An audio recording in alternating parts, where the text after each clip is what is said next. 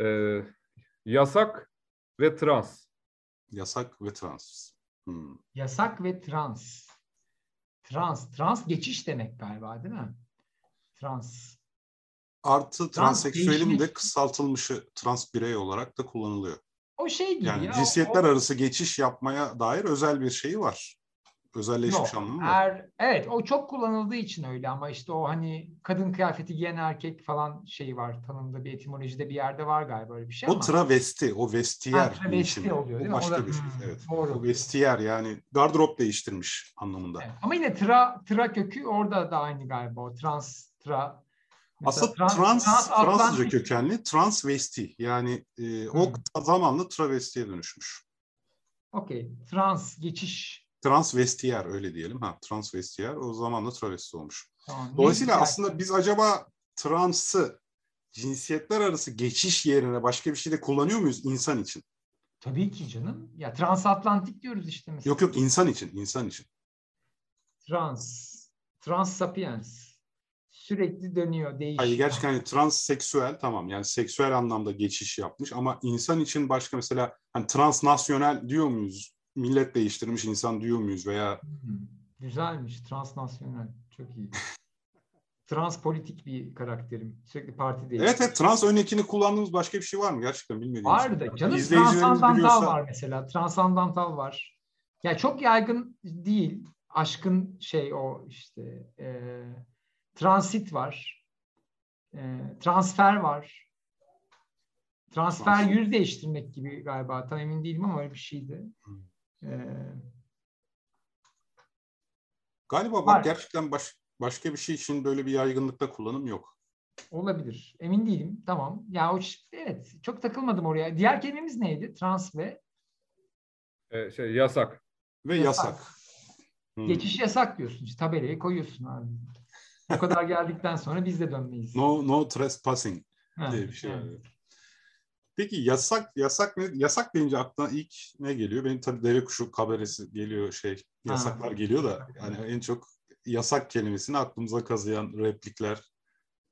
Yani ben bende yasak şey de ilginç geliyor. Kendime koyduğum yasakla başkasının koyduğu yasak arasındaki fark bana çok ilginç geliyor. Yani yasak illa çünkü genelde başta otorite gibi geldi. Otoriteyi çağrıştırdı. Ee, ama kendime de yasak koyabiliyorum mesela ve o çok garip geldi. Yani e, yasakların kaldırılması ve koyulması anı sanki transla ilgili gibi. Çünkü yani bu artık yasak. Mesela bir örnek vereyim işte e, hayvana şiddet.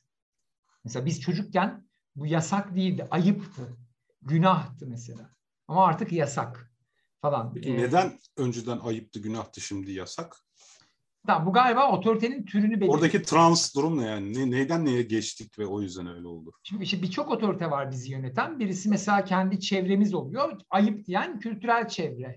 Günah diyen dini çevre. Yasak diyen hukuki çevre gibi geliyor bana. Hmm, Yani yasakla yasallık aynı kökten geliyor gibi görünüyor. Evet. Aynen öyle. Dolayısıyla bir yasayla konmuş engelleme yasak oluyor. Dolayısıyla orada bir şey ilginç geliyor. Yani yasağın konma anı. Yani geriye dönük yasa dediğimiz konu var ya mesela. Ee, bu sanki transla onu bağlıyor gibi. Geriye dönük yasak koyamazsın yani bu arada. Sanki yasak tanımlandığı an böyle T0 za- ilk yani böyle başlangıç zamanı tanımlandığı andır gibi geliyor. Çünkü artık yasak deriz. Evet, yasak orada- geriye yürüyemez muhtemelen değil mi? Ama onda şey çok ilginç mesela. Ama şimdi orada bir hukuki olarak şöyle bir örnek var. Bir e, durum oluyor ve bu yasak değil.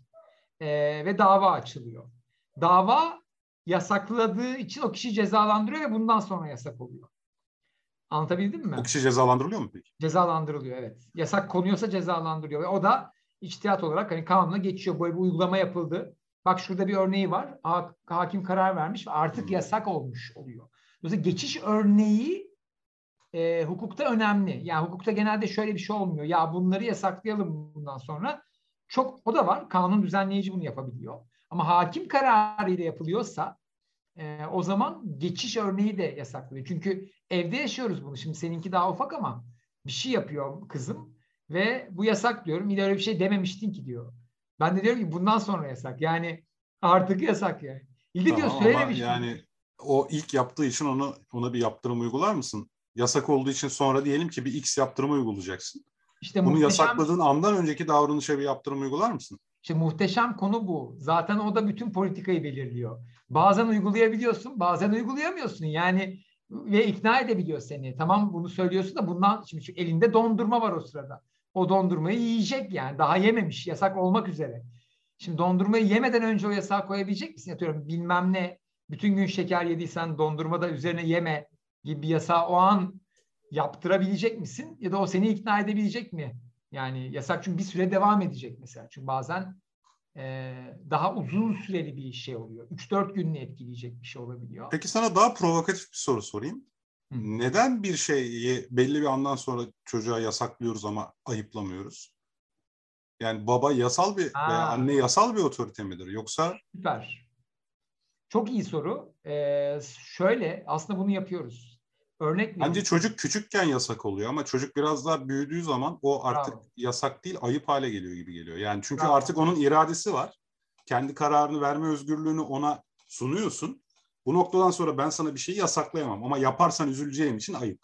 Ben hemen hemen örnekleyebilirim sana. Ee, kızım işte yatmakta çok zorlanıyor ve işte ben bazen geç gidiyordum işte küçüktü. 6-7 yaşındaydı bir gün. Eşim aradı yatmıyor hala bir konuşur musun dedi. Konuştum o yatmadı. Eve gidene kadar ben bir saat yolum vardı uyumamış. Ve evde olay kıyamet kopmuş yani. Ve gittim dedim ki yani ve giderken de Osman var arkadaşım yanında dedi ki artık büyüdü ya ona sorabilirsin neden böyle yaptın dedi. Adem doğru yani yasağı söylemek yerine yasağı konuşabilirsin dedi yani. Ve konuştuk dedim ne yapıyorsun dedim. Ya çok şey dedi yani uyumak istemiyorum annem uyumamı istiyor dedi. Buradan çıkıyor sorun dedi. E peki dedim annen üzülüyor görmüyor musun dedim. E annem üzülsün mü ben mi üzüleyim diye düşünüyorum. Annem üzülsün diyorum dedi. Tamam mantıklı. Peki nasıl üzüyorsun dedim. İşte bağırınca dedi annem cinnet geçiriyor ve gidiyor dedi. Yani taktiği şeyi de çözmüş. Nasıl kovduğunu. Evde biri daha vardı bir arkadaş. Ona dedi dinlemeyince gidiyor dedi. Teknikler çözülmüş. Ve isteği de çok net. Artık dedim ki o zaman bizi yani artık dedim büyüdün masal. Yani sen bu evde kuvvetli bir bireysin ve bizi etki ediyorsun çok ciddi. Lütfen bizi empati yapar mısın dedim. Yani vicdan çalışmaya başladık. Yani yasaktan Orada ayıp dediğimiz devre şey devreye Evet, giriyor. yasaktan vicdana doğru geçtik. Bence ergenlikte yaşanan bu aslında ailelerde. Yani ergenlikten önce bağıra çağıra, fiziksel irilikle, işte para otoritesiyle ya da bir tabletin elinden alırım bilmem ne yaparımla yasak koyabiliyoruz. Ama bir yerden sonra çocuk büyüdüğü için ayıp, hani kimi aileler günah diye giriyor falan. Bütün o türler birbirine giriyor ama baktığında çocuğun bütün büyüme süreci o trans şeylerle, geçişlerle oluyor aslında. Mesela yasak türleri arasında geçiş yapıyoruz toplumsal olarak aslında. Çok önemli. Peki yasak diyebilmemiz için o zaman bir otorite kişi bir otorite ya da devlet olur. Tüzel veya özel fark etmez. Bir kişi olması gerekir mi sence? Kişi değil, kişi doğru değil. Yani çünkü yani bir kitap da sana yasak koyabilir. Bir şarkı da Ama koyabilir. kitabın yazarı var. Olsun koyabilir. Der ki böyle ama yani yazarı var. Yani ben kitap koymuyor aslında. Ben orada kitapla yansıtma yapıyorum. Ama Aa, onun hayır. yazarının otoritesine saygı gösterdiğim için oluyor. Hayır hayır hayır katılmıyorum. Çünkü yasak da zaten çiğnenebilir bir şey ki. Devlet de sana böyle bir şey koymuyor. Çiğnenemez yasaklar da var. Tamam, hayır. Bak devlet ne diyor? Bu yasağı çiğnersen karşılığında bunu yapacaksın diyor. Kitap ne diyor? O yemeği öyle yersen kilo alacaksın. Zayıflamak istiyorsan bu yasak diyor. Peki ben sana bir şey sorayım. Fizik yasaları ışık hızını geçmemizi yasaklıyor Ha. dersem ne dersin? Yas orada yasak yok galiba. Neden? Yok çok güzel bir şey söyledim. Bak bu çok önemli. Nerede pazarlık devreye giriyor? Yani neyin geçişini yapabiliriz sorusu bu. Kızım yine 3 yaşındaydı. Duvara kafasını vurdu. Canı acıdı ve 30 saniye ağladı ve devam etti. Sonra bir iki gün sonra bana çarptı. 5 dakika ağladı. Dedim ki burada bir pislik var.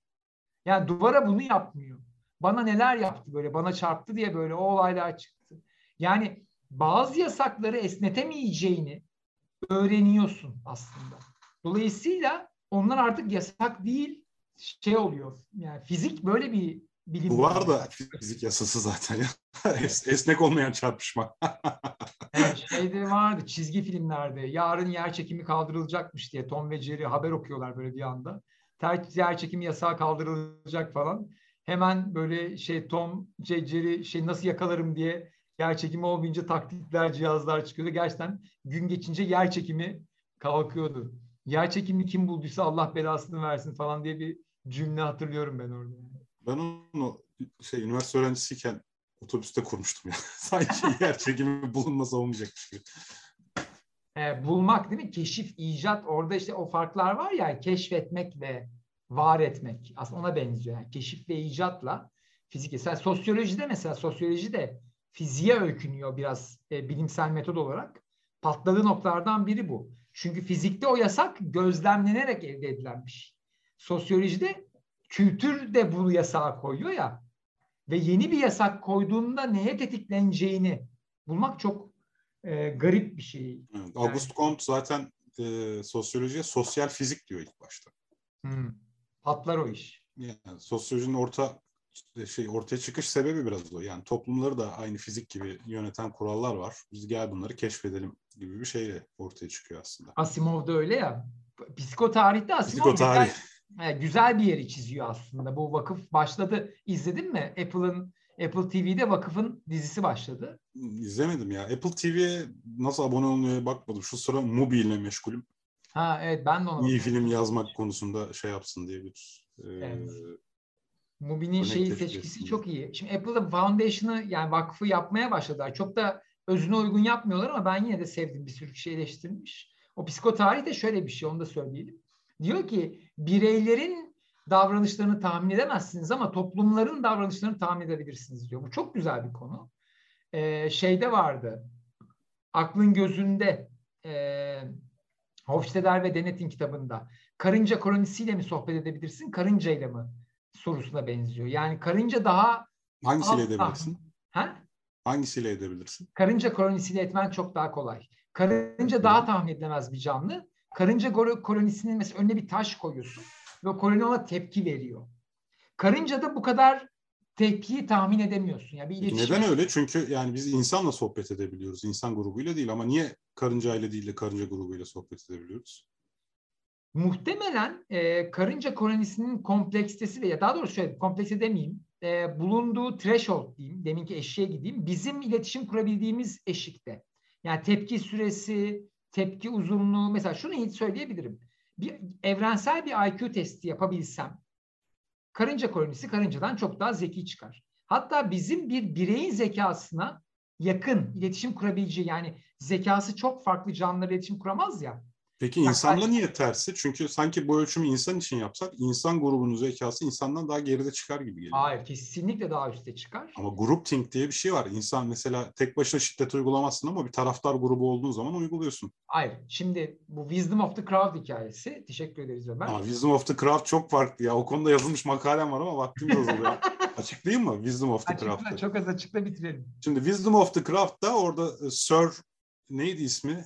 Hatırlamıyorum. Frank Evet. işte her neyse o abimiz ineğin kilosunu tahmin etmesi için 100 tane köylüye sordu ama buraya sorsaydı 100 tane şehirliye sor- sorsaydı Wisdom of the Craft ortaya çıkmayacaktı. Yani evet, hayır yine çıkıyor bu arada net söyleyeyim. Ya o kadar iyi çıkmıyor ama yine çıkıyor. Yani çünkü bizim evren evrimsel ve yaşamsal şeyde tahmin edilebilir skalamız içerisinde. Ekspertizi düşüyor. Oradaki şeyi hatırla. O Ama programda- error artıyor yani oradaki başarı diye neyi Burada kastettiğinle alakalı. Çünkü ona anlatayım. bakarsan rastgele sayı üreticine de sorarsam onun Hayır, bak. ortalaması 1400 gram şey 1400 kilo etrafında şekillenebilir yani. Evet ama şunu söyleyeceğim bak hikaye anlatayım çok az. Eskiden 17. yüzyılda sirklerde inek tahmini oyunu diye bir oyun var. Herkes 1 lira atıyor ve ineğin ağırlığını tahmin ediyor. Günün sonunda kim tam bilirse ineği hediye olarak ona veriyorlar. Sir Francis Galton adını hatırladım bu arada. süper. Tamam. Ee, burada kasap yani 100 kişi ortalama 100 kişinin ortalaması ineğin tam ağırlığını veriyor. İnanılmaz yani grama yakın seviyede veriyor. Drama yakın seviyede veriyorsa o işte şeylik vardır ya. Ya kasapların yaptığında kasaplar 10 kişi 12 kişide ulaşıyor. Yani yüzde bir hata payı falan diye bakıyorduk. Ha, galiba. yani Değil- evet lütfen olsun tam çıkmasın. Gram imkan. değildi. Ee, kasaplar yaparsa daha az kişide. Bu da ekspertiz konusu. Ama Karpov'la bir satranç maçında Wisdom of the Crowd işe yaramıyor. Bu da şey konusuna geliyor. Ee, topluluğun bilgeliğinin cebiri nasıldır problemine geliyor. Yani bunun bir Evet, cebiri yani- var ama henüz bunu inşa edemedik. Zaten politika dediğimiz şey toplumun bilgeliğinin cebiri olacak şekilde tasarlanırsa yeni bir lider beklemekten de kurtuluruz diyerek son noktayı Yani- koyayım yani. Tamam peki. Buradan